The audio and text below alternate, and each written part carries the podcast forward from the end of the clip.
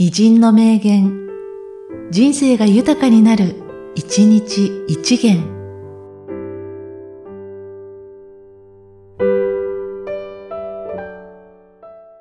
11月17日、浜田博介。童話50年。立ち止まり、振り返り、またも行く。一筋の道だった。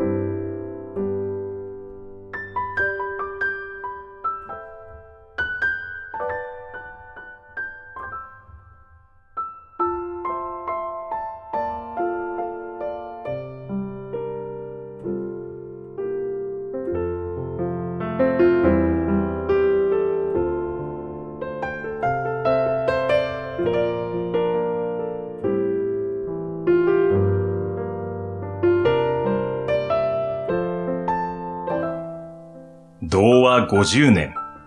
立ち止まり、振り返り、またも行く。一筋の道だった。